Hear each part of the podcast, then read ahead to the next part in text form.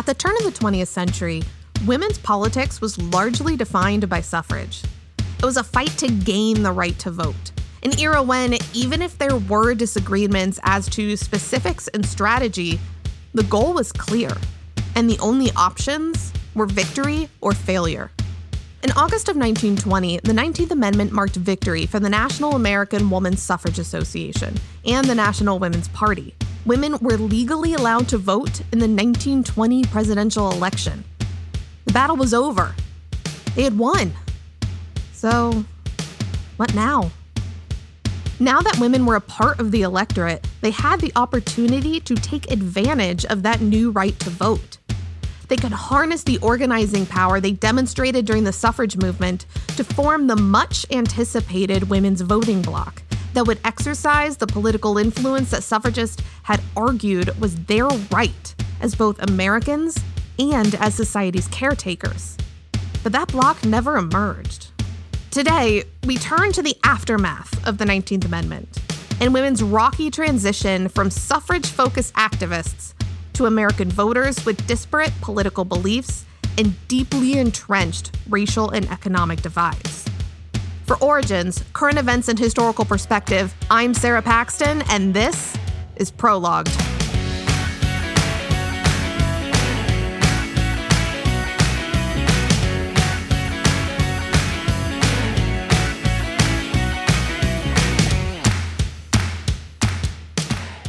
Well, in some ways, it didn't represent an abrupt change.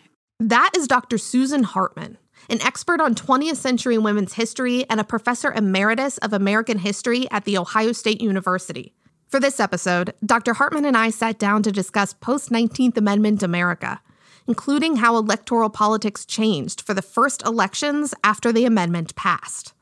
A lot of the polls were set up in barbershops and even bars before women could vote. And after women joined the electorate everywhere, the polls were moved to schools and churches and, and community centers.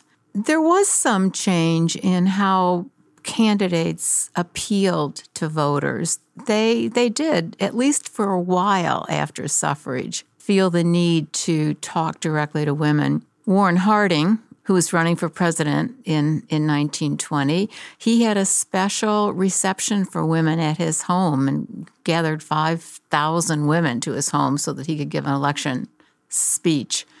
And the Republicans also took out an ad in one magazine, a sewing magazine for women, and it told women why they should vote for, for Harding. And that ad emphasized peace that Harding and the Republicans were going to be the party of peace. And it addressed them as mothers. So it was very gender specific. These changes may seem subtle, but they demonstrate a critical evolution in the electoral process in the United States. When electoral politics was an essential facet of white American masculinity, it was expressed in areas strictly inhabited by men. This quickly changed upon the 19th Amendment's ratification. The electoral process was now in areas associated with women and the home churches, schools, community centers. And this continues through to this day. Think about it. Where do you vote? The power that came with this new access to American elections was not lost on the activists of NAWSA and the National Women's Party. But their role in post 19th Amendment American politics was unclear. Establishing a coalition of women focused on a single issue during the interwar period was difficult.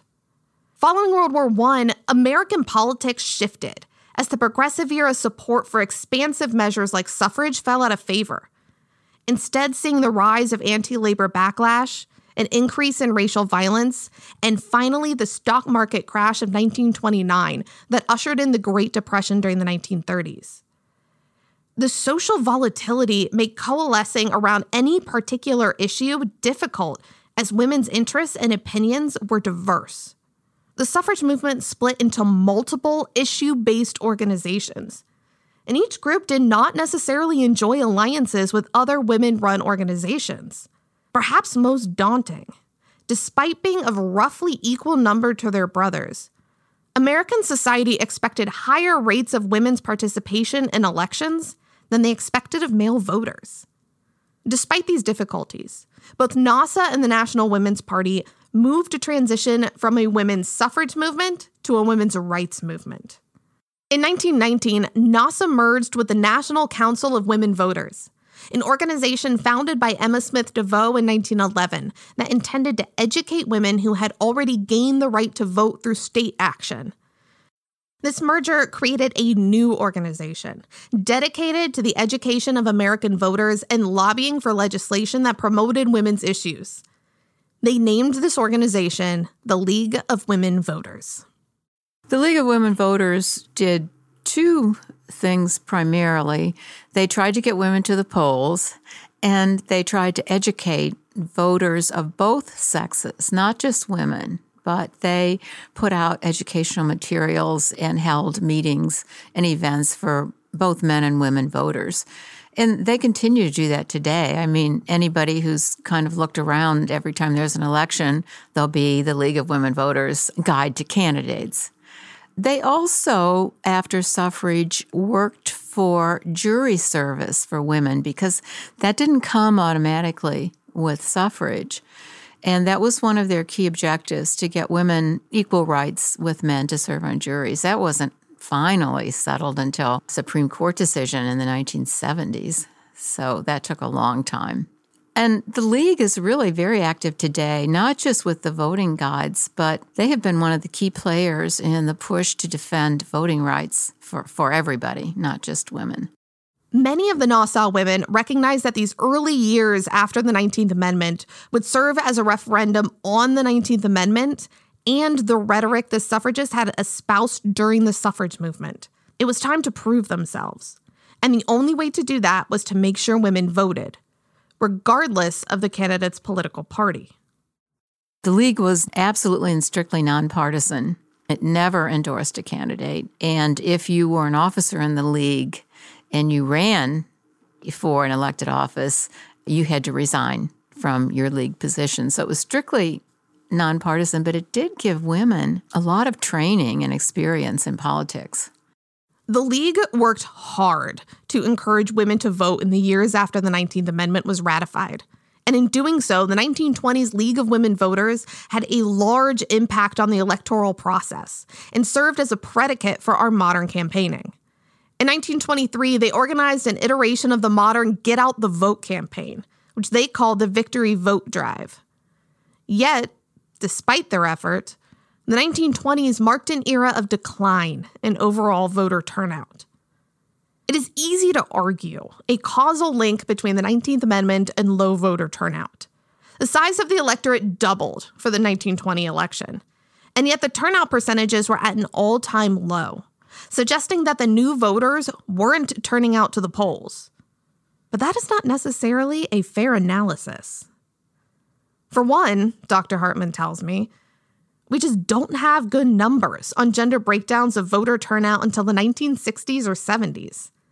Statisticians can render some estimation, but the information is nowhere near as strong as the data we collect today, and the findings not as robust.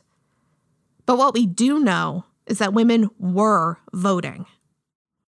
Women already had the vote in 15 states before the 19th Amendment was ratified. And these women, of course, were all voting. So it wasn't that abrupt a change. Even in Ohio, women had been voting for school board candidates for years, and they even had won the presidential vote right before the national amendment.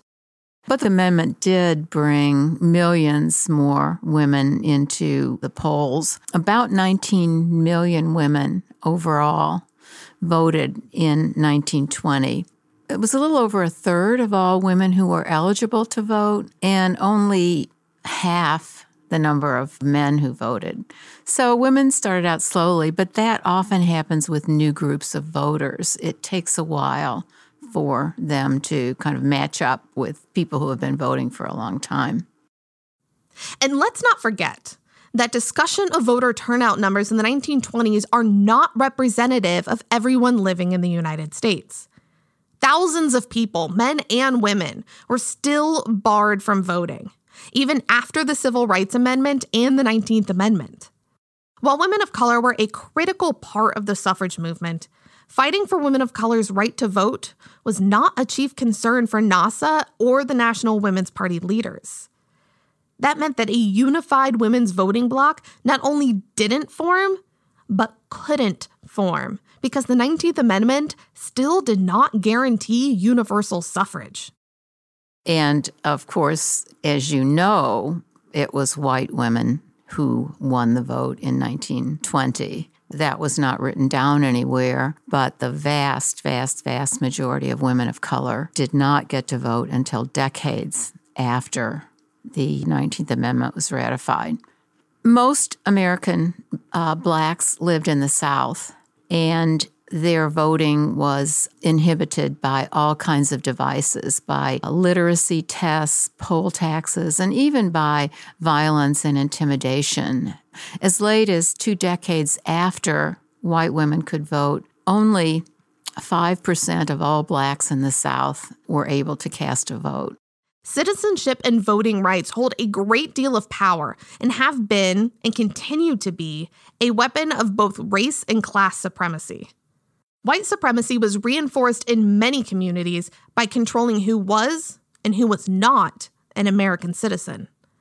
Asian American women were barred from American citizenship due to a variety of race based laws.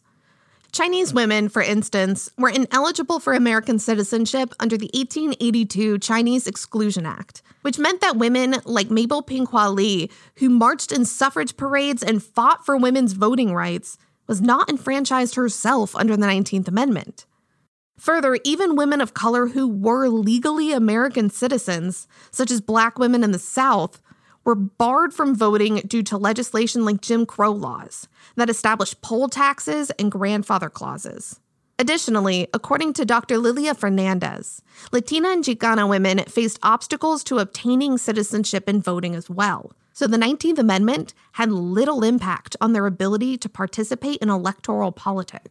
It would have, again, for those elite women, for middle upper class women who had been previously engaged politically before the passage of the 19th Amendment. You know, of course, it would have given them the franchise. And so they would have felt empowered or emboldened in their work to advocate on behalf of vulnerable or marginal members of their community, to advocate on behalf of women and children and other populations. Now, one of the things that I think we need to remember when we talk about the 19th Amendment and the extension of suffrage to Latina or Chicana women was that in many places in the Southwest, for example, Mexican Americans were barred from the electoral process more generally. So men would not have been allowed to vote because of things like poll taxes or white only primaries or you know, other kinds of discriminatory mechanisms. So even after the passage of the 19th Amendment and women's suffrage, some of them may have been up against those restrictions as well. And again, it would have been primarily middle upper class women or women who were in positions of power who would have benefited the most from the passage of the 19th Amendment. Barring access to citizenship and voting rights is a powerful act of white supremacy. However, it is not the only way citizenship can be used to reinforce white domination. Not all women wanted to be citizens and refused American citizenship in order to protect their own community's sovereignty. Dr. Daniel Rivers, who you may remember from previous episodes, will tell you that for Native American women, being made into an American citizen without their consent was actually a legal reinforcement of white domination against tribal culture and sovereignty. When thinking about the impact of the 19th Amendment itself on Native American women, we have to remember that citizenship for Native Americans in general is a really fraught and complicated issue. My tribe, the Choctaw Nation of Oklahoma, is granted citizenship as part of the taking of our land under the Dawes Act. The Dawes Act, of course, is passed in 1887 and pushes for the allotment of Native American lands and the forced assimilation of Native tribes into the United States of America. The five tribes, as they're known colloquially of Oklahoma, however, the Choctaw, Chickasaw, Seminole, Cherokee, and the Creek tribes, were exempted from the 1887 Dawes Act. However, in 1898, the Curtis Act is passed, and that allots the five tribes. So the five tribes are only given a brief period of grace before they too are forced into allotment. And the Curtis Act not only allots the five tribes, but it also forces citizenship on them. And this is important because the logic of this was that if the citizens of the five tribes of Oklahoma were made citizens, then citizens of the United States, it could possibly be argued, could not be under treaties with the United States. And so this would be added insurance that the members of the five tribes wouldn't be able to contest the theft of their land in any way this is interesting because it shows us that citizenship, while we tend to think of it as a benefit and a right, actually in many ways can operate as a weapon of colonial control and oppression. In this context, citizenship, as it was granted Native Americans in general by the 1924 Indian Citizenship Act, was seen by many Native Americans as a deep betrayal of agreements that they had had with the U.S. government. Foremost among them, it must be said, to honor them, was the Onondaga. The Onondaga, of course, are one of the six tribes of the Haudenosaunee Confederacy that influenced those early suffragists. The Onondaga in 1924 told the U.S. Congress that not only did they not want citizenship, but that the U.S. Congress had no right to confer it on them. So within this context, we have to think about citizenship and the suffrage for Native men and Native women as of questionable benefit in that moment, and certainly as a possible tool of colonial domination. And this gets us into a conversation about sovereignty. Uh, really, what we're looking at, I'm a binational citizen, as are all enrolled members of U.S. tribes.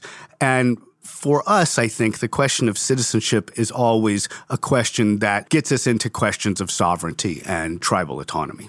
While the female electorate was slow to emerge after the 19th Amendment, many suffragists turned away from voting rights activism and embraced a far more expansive form of women's rights activism. And this included Alice Paul and her National Women's Party. In February 1921, six months after the ratification of the 19th Amendment, the National Women's Party held a convention to determine the future of their organization. During this conference, Alice Paul endorsed turning the National Women's Party's attention to eradicating all forms of sex discrimination. The National Women's Party adopted this plan, drafting and advocating for a constitutional amendment that would ensure the equal rights of all Americans, regardless of their gender. This equal rights amendment stated that, quote, men and women shall have equal rights throughout the United States and at every place subject to its jurisdiction, end quote. This sweeping amendment would touch on every part of American law and was introduced in Congress in 1923. However, unlike equal suffrage, equal rights was not universally accepted by women's rights activists and created substantial divides within the movement. By endorsing universal equal rights, the National Women's Party alienated important allies from the suffrage movement. Like we talked about in episode 2, working class women played important roles in the labor movement, and the labor movement was a crucial ally of the suffragists. However, labor activists who had previously supported the National Women's Party balked at the National Women's Party's view that labor laws should also be gender equal, creating class divisions in the women's rights movement. Working class women of the labor movement had fought hard for many of the labor protections afforded to women, such as limiting the number of hours they could be made to work. They rejected the National Women's Party's assertion that sex based labor laws narrowed the opportunities for economic advancement available to women, and instead viewed them as necessary to defend their role within the industrial world. Further, they argued that the National Women's Party's stance was based on the views of rich women who had not lived nor understood the experiences of working class women. Many of these women actively organized against the ERA. Mary Anderson was a Swedish immigrant who entered the Chicago workforce at 16 years old, first as a domestic worker, then a factory worker, and finally a trade union leader before being appointed as the first director of the U.S. Department of Labor's Women's Bureau in 1920. During her 25 years in office, Anderson strove for better working conditions for women, including better hours and wages, and ardently opposed the ERA as failing to protect the already overburdened and vulnerable working women and mothers of America. Alice Paul's ERA similarly drew the ire of the leaders of other women's organizations, including the League of Women Voters. As Dr. Hartmann said earlier, the League of Women Voters fought for many of the same things as the National Women's Party, including eliminating sex discrimination. However, like many of the women's labor unions, they were immediately concerned with preserving protective labor legislation. Further, the League of Women Voters was just as frustrated with the tactics of Alice Paul's National Women's Party as NAWSA had been during the suffrage movement, seeing them as employing a form of quote unquote hysterical feminism and political trickery that was designed to make all ERA opponents appear to be against women's rights. This personal tension only added to the political divisions. Shortly before the Equal Rights Amendment was introduced to Congress, the League of Women Voters publicly announced their opposition to any universal equal rights legislation. The ERA would go on to be introduced every year after its 1923 introduction. But its failure to gain traction following the 19th Amendment is often regarded as a failure of the early women's rights movement.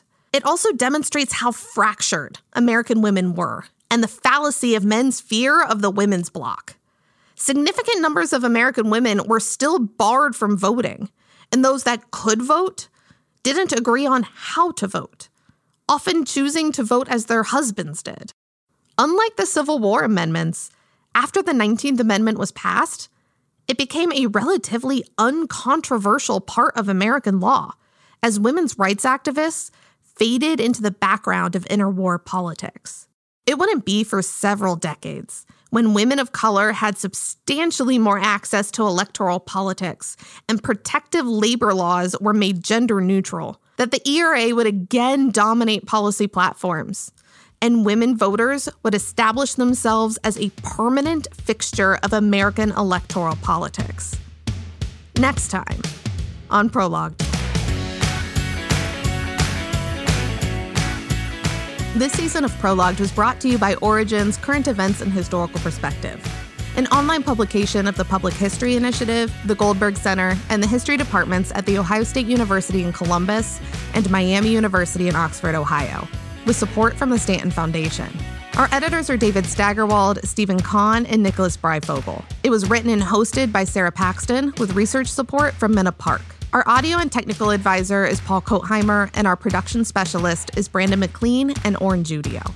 Song and band information can be found on our website.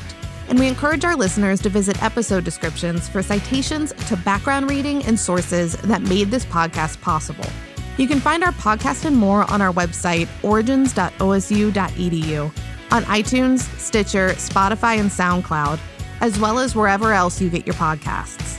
As always, you can find us on Twitter at ProloguedPod and at OriginsOSU. Thanks for listening.